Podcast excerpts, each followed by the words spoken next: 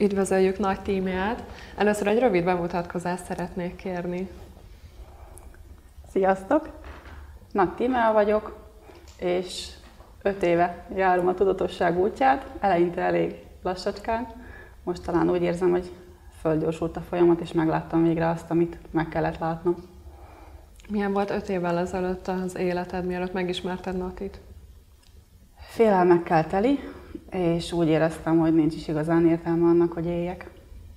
De valahogy a belső hang az azt csukta, hogy ezt a nőt, ezt még meg kell hallgatnom. Hát, ha mond valami olyat, ami, ami segít, és jól súgott a belső hang. Volt egy olyan élethelyzet, ami, amiből igazából ki akartál mászni?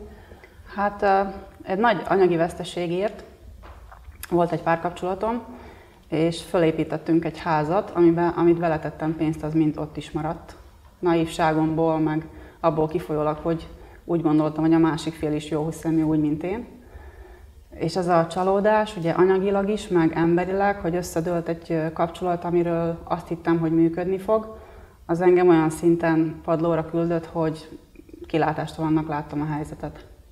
Ráadásul az az ex az még bíróságot is küldött a nyakamba, rendőrséget, tehát olyan szinten akartak kifacsarni belőlem még az utolsó eurókat is, hogy minden eszközt felhasznált, amit, amit mm, ő talált, úgyhogy hatalmas félelmek között éltem, aggódásban, rettegtem.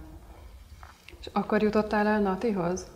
Nati akkor adta ki a könyvét, év végén, 2017 végén, és én egy véletlen folytán ugye ezt megláttam, megszereztem a könyvet, elolvastam, és azt mondtam, hogy wow, hát mit, hogyha rólam szólna. Tehát nagyon sok párhuzamot felismertem a Nati működése, meg az én működésem között. És akkor elmentem a rócsóra, ahol, ahol meghallgattam, és, és rögtön éreztem azt a hívást, hogy, hogy ő az, aki, aki segíteni tud nekem. És mit gondolsz róla, ő milyen ember, illetve ha felnézel rá, akkor miért nézel fel rá? Ez egy jó kis kérdés. Olyannak látod őt, meg bárki mást, ahol, ahol tartasz, és amit képes vagy látni belőle. Hát volt egy időszak, amikor tényleg szoknyás Hitlernek láttam, aminek viccesen szokta is nevezni magát. Mostanra oda jutottam, hogy a szeretetet és a jó szándékot látom benne. Tehát amikor még valami negatívat láttam bele, az az én bizonytalanságom, vagy a, az én akkori állapotomnak a kivetülése volt. Mi az, amit Natitól, a tudatosságtól kaptál? Életet. Hogyha nem jöttem volna Natihoz, akkor én biztos nem ülök ebben a székben most. Mm. Azt mondják, a mesternek az a feladata, hogy meglássa és el is mondja azt, amit te nem akarsz magadban észrevenni, és ki is veri ezt a, ez a biztosítékot. Ez nálad hogy történt? Hát jó, sokszor kiverte a biztosítékot. Volt olyan is, amikor nem hittem azt, amit mond. Tehát azt gondoltam, hogy rosszul látja. Á, nincs igaza, ez egyáltalán nem így van. Csak van egy olyan szakasz, amikor az ember mm, látja a saját hülyeségét, de nem akarja magának se bevallani. És akkor jobban a másikat ö, tévedésben lévőnek nevezni, mint hogy szembenézek azzal, hogy én csinálom a saját hülyeségeimet. Akkor többször is volt a több elvonulás során ilyen biztosítékkiverés? Persze, hát ez erről uh-huh. szól, igen. Először rosszul esett, és utána elkezdtél ezen gondolkodni? Mm, rosszul esik. Hát fájdalmasan érint, amikor meglátod, hogy tényleg hülye vagy. Hogy, hogy, hogy a saját életedet te teszed olyanná, amilyen. Nem más tehet róla, és nem foghatod másra. Mm, az, hogy rosszul esik, az nem is, nem is jó szó az én esetemben, hanem mindig ilyen, ilyen wow, te jó ég, tényleg ezt csináltam. Így éltem meg inkább ezeket. És hogy látod már magad ebben az öt évben? Az öt év, tehát most ahol tartok? Igen. Hát megkönnyebbültem ahhoz képest, hogy úgy éreztem, hogy ez elég egész világnak a, a terheit a vállamon cipelem. Most látom, hogy azt, amit én nehézséget megéltem, azt mind magamnak teremtettem. Tehát én éltem úgy meg minden helyzetet, hogy az milyen borzasztó, meg milyen nehéz. És milyen változást érzel még az életedben?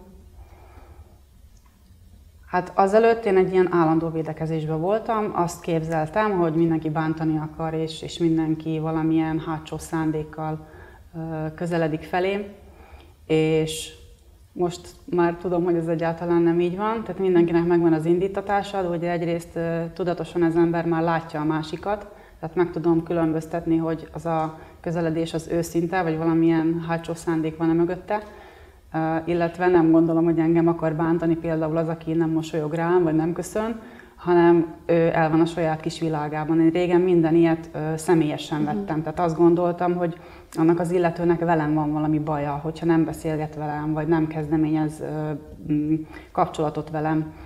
És ez, ez utólag visszanézve, ez tényleg egy saját életemnek a megnehezítése volt. Mhm.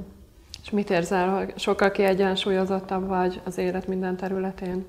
Hát azért vannak még kihívások, nyilván mindenkinek mindig van egy terület, ami, ami több munkát igényel, de összehasonlíthatatlan. Tehát az, aki öt évvel ezelőtt, vagy régebben ismert engem, szerintem a mostani énemet, azt nem biztos, hogy megismerni. És uh, mit gondolsz uh, Misiről? Ugye a férje is mindig itt van a rendezvényeken, itt áll Nati mellett, és segít titeket is. Őről mit gondolsz? Ő milyen ember? Mi a feladata? Hát Misi a mi kis buthánk. Nem szeret a reflektorfényben lenni, ő szépen a háttérbe húzódik. Ritkán szól, de akkor nagyot. Ez lehet csak pár szó vagy pár mondat, de mindig összefoglalja azt, ami a lényeg. Tehát meglátja például azt, hogy egy elvonuláson társaságnak mi a közös félelme, vagy mi az elakadása mert ugye általában az van, hogy ha többen összejövünk egy csoportba, akkor van valami közös azokban az emberekben. És még ugye úgy is szoktuk mondani, vagy Nati mondja így, hogy amit ő szétkalapál, azt a Misi néhány mondattal összerakja, szeretettel. A környezeted érzékeli a változást?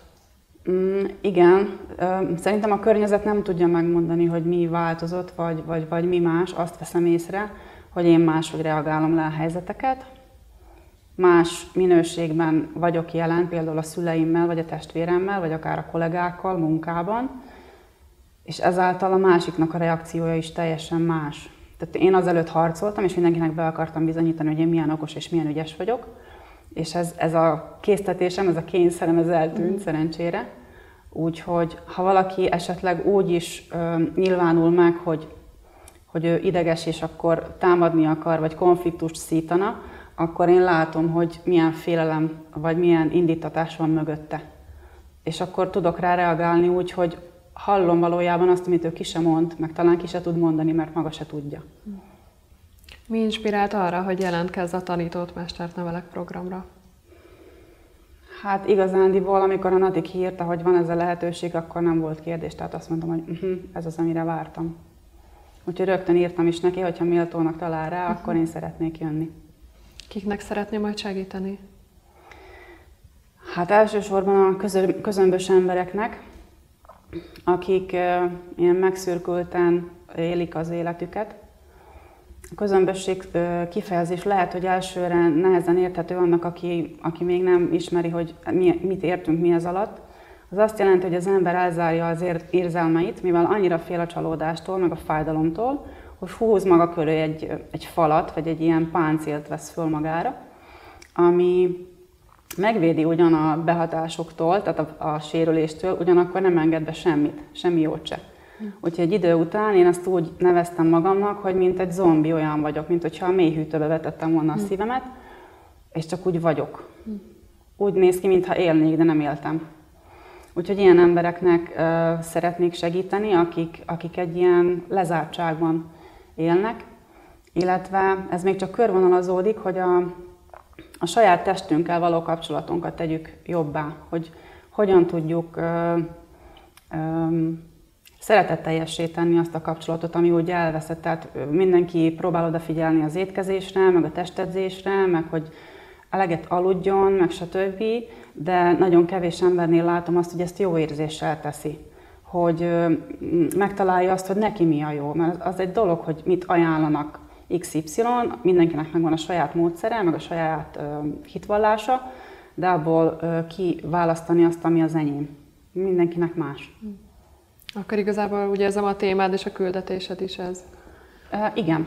Tehát ezeken a témákon keresztül megmutatni, hogy mi a különbség egy, egy um, tudattalan, meg egy tudatos felfogás között. Hogyan fogalmaznád meg, hogy mi a tudatosság? Hogyan él egy tudatos ember? Hát egy tudatos ember tisztában van azzal, hogy az életét ő alakítja. Amíg én ilyen elveszett voltam, addig azt gondoltam, hogy a körülmények áldozata vagyok.